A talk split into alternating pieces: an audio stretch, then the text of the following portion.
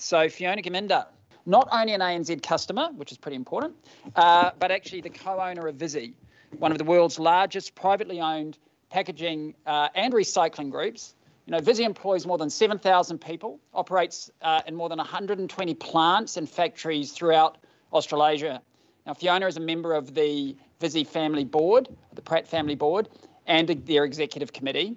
And she's actually actively involved in the daily business, dealing with customers, the factories, governance, strategic planning for innovation, just to name a few areas. Now, I know that Fiona has a particular interest in sustainability, which is very important to us, and of course, gender balance, which is also important to ANZ.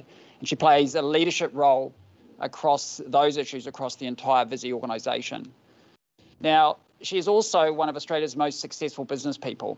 And uh, in addition to that, to make her life even a bit more complicated, she's the mother of four and involved in numerous philanthropic uh, enterprises. So, welcome, Fiona, and thanks really very much for joining us today. We've got people from all over the world uh, from ANZ. So, some of them may not be as familiar with the brand uh, Visy. Uh, so it might be worth just sharing a little bit of the highlights. You know, how did Visy start, and and and ex- a little bit more about the operations themselves.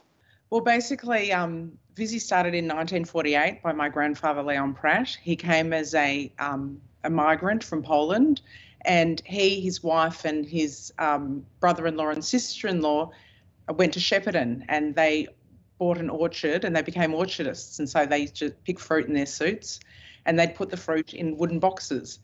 And uh, my grandfather had the brilliant idea. He thought they're, they're really heavy, so we should start a cardboard box factory.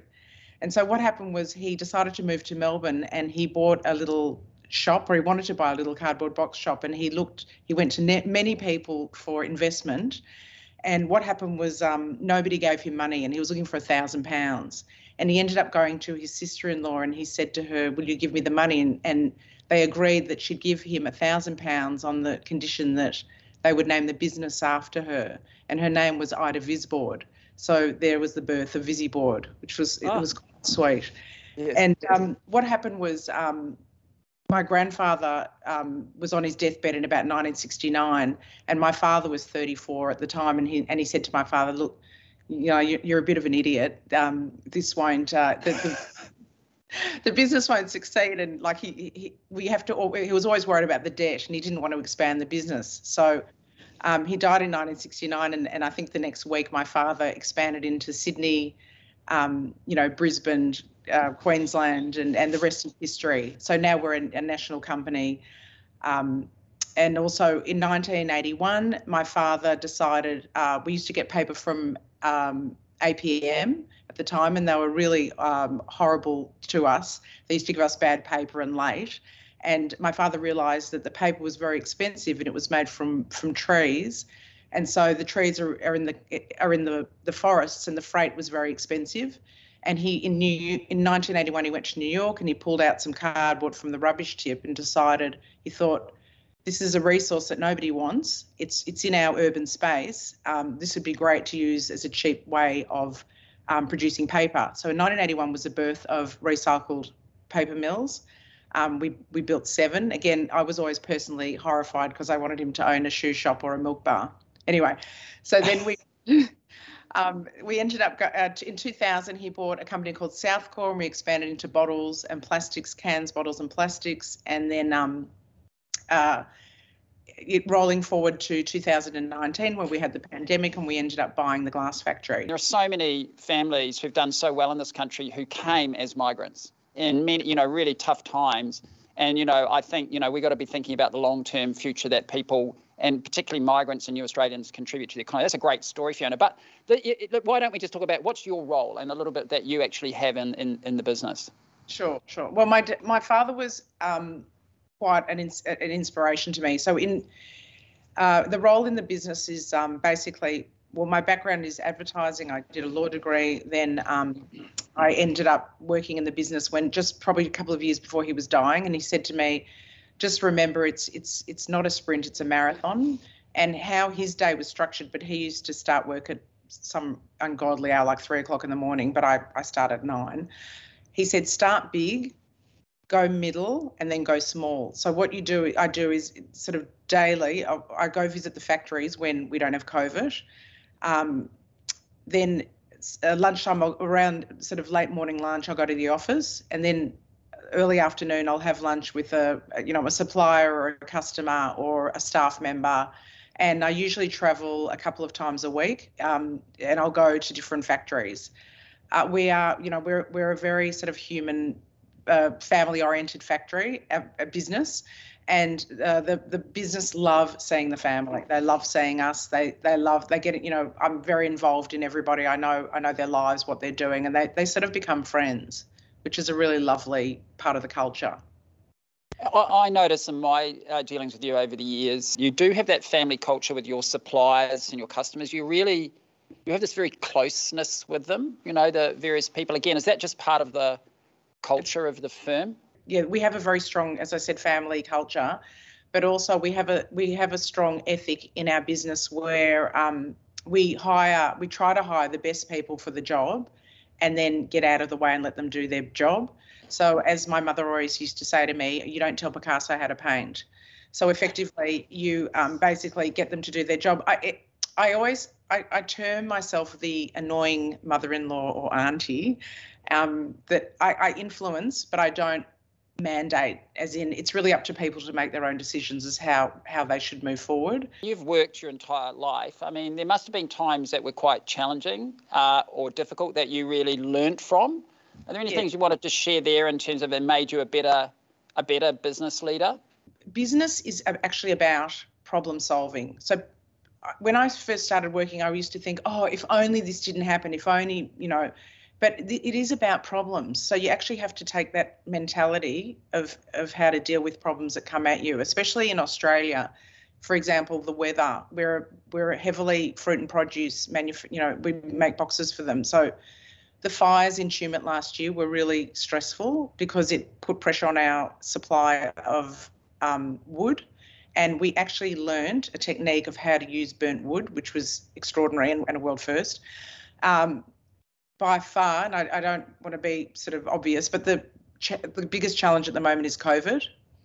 Um, health and safety is the number one priority for our teams, and motivation and mental health and safety, as well as physical health and safety. As I don't know how familiar you are in the with the business part, but you know, freight is an enormous challenge at the moment, and yep. that's been really difficult, and also containers and sea freight. How that affects us is there's a huge shortage of paper everywhere, and our raw materials such as aluminium and stuff like that. Of course, one of the big challenges everybody's become very familiar with at the moment, but it's always been there, has been work-life balance. How did how did you manage? Because you've had such an active career, you know, big demands, you know, big family and I know how important that is, and, and not just your children, but your your siblings and and your your parents, etc. How did you manage through that and and and sort of um, able to sort of make it all work? Yeah, well, I mean, pre there's sort of I suppose pre-COVID and post-COVID, um, family is very important to us, as it emanates in in sort of the business culture, and also business is very important to us too.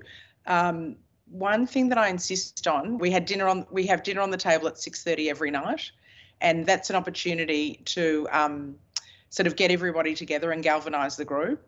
And um, we, we, funnily enough, end up talking a lot about business. And you know, we're a business family, so everybody. And, and I, I have to laugh because I grew up um, hearing about business from my father, which I, I never really understood what he was talking about, which is quite amusing. And now my husband is a passionate businessman, and he talk. We all talk with our kids, and I've got two girls in business at the moment, and my son works at Visy. So um, generally, and and with COVID, I say that because we're we're quite close at the moment because everybody's living at home. It's yes. a bit of a crazy crazy life. How do you think your children's views on things have they shaped the way you think about business in the world? And I'm thinking about things like younger generation's view on issues like sustainability and climate change. Have they had an impact on your own and, and your husband Rafi's thinking? Well, I always say children are our best teachers, and they embody everything at the moment for the next generation. And they actually challenge me about so many issues. First of all, I've got three girls and a boy. So we're female gender strong in our family and and they live it um, so my son is very passionate about sustainability he's working at Visy and he's he's bringing ideas to me and my son his dream is to figure out a way of recycling plastic in a real meaningful way so you can actually reuse it um, that's that's a big challenge. One of the things you've said on the record is you've said that Visy, in your mind, is state of the art when it comes to technology. And I know also we haven't talked about that. It's really important to the family business, the use of technology. But you said that at some point that you felt you were years behind on gender balance. And it'd be interesting just to hear because manufacturing, you know, banking has its own challenges. Yeah. I imagine manufacturing is also quite difficult from a gender balance. What are some of the things you're thinking about or actions you've taken to encourage more women in, in businesses like like Visy and other manufacturing areas? Yes, thank thank you for the question. It is very challenging. Um, there's no silver bullet. I don't think uh, there's one sort of a one, you do one thing, it's constant. Um, what we did, I, I, decided to, first of all, I asked a lot of our business leaders um, basically um, what, what, what are they doing? And I spoke to, you know, Peter Margin, who was one of the, the chair of Schweppes and all sorts of things. And I decided to run a, first of all, I opened a, had a conference and um, with all of our staff and you know different obviously on zoom and things like that. And i challenged our team leaders to employ at least one female executive in the group in their group. And i'm very proud to say that 43% of our new hires have are women. And again it's it's gradual but it's a start. Also we're trying to implement policies that are making it attractive for women. You're probably doing this anyway but you know um, 12 week um, pay, you know, maternity leave, um, annual, um, where you can um, purchase annual leave, um, you know, just just different areas where, and you know, lunch and learns, meet and greets, women mentoring programs, bringing out female managers forward. And we're also uh, members of a group called Willow, which is, you know, women in leadership organisations. So again, slow and steady, and I would love to do some sort of exchange with with ANZ to see what they do because I would imagine that you guys would be really progressive. How do you stay motivated, and how do you, what motivates you as you think about the future beyond yeah. COVID, and you know, in the in the years to come? What really excites you about that?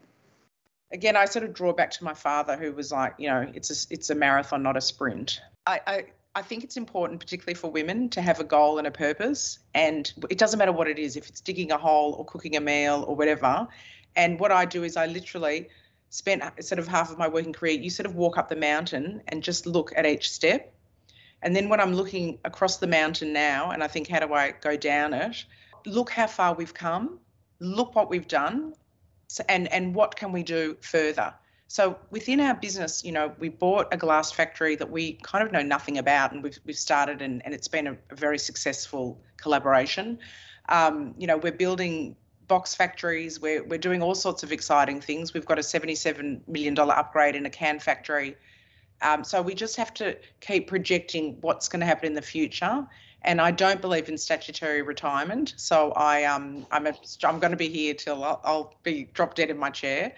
So um, I just think it's good to also encourage the younger members of the team to sort of look at, at how far they've come and, and where they're going. I think that's really important. Thanks, Fiona. Thank you for joining us today. Thank you. Thank you.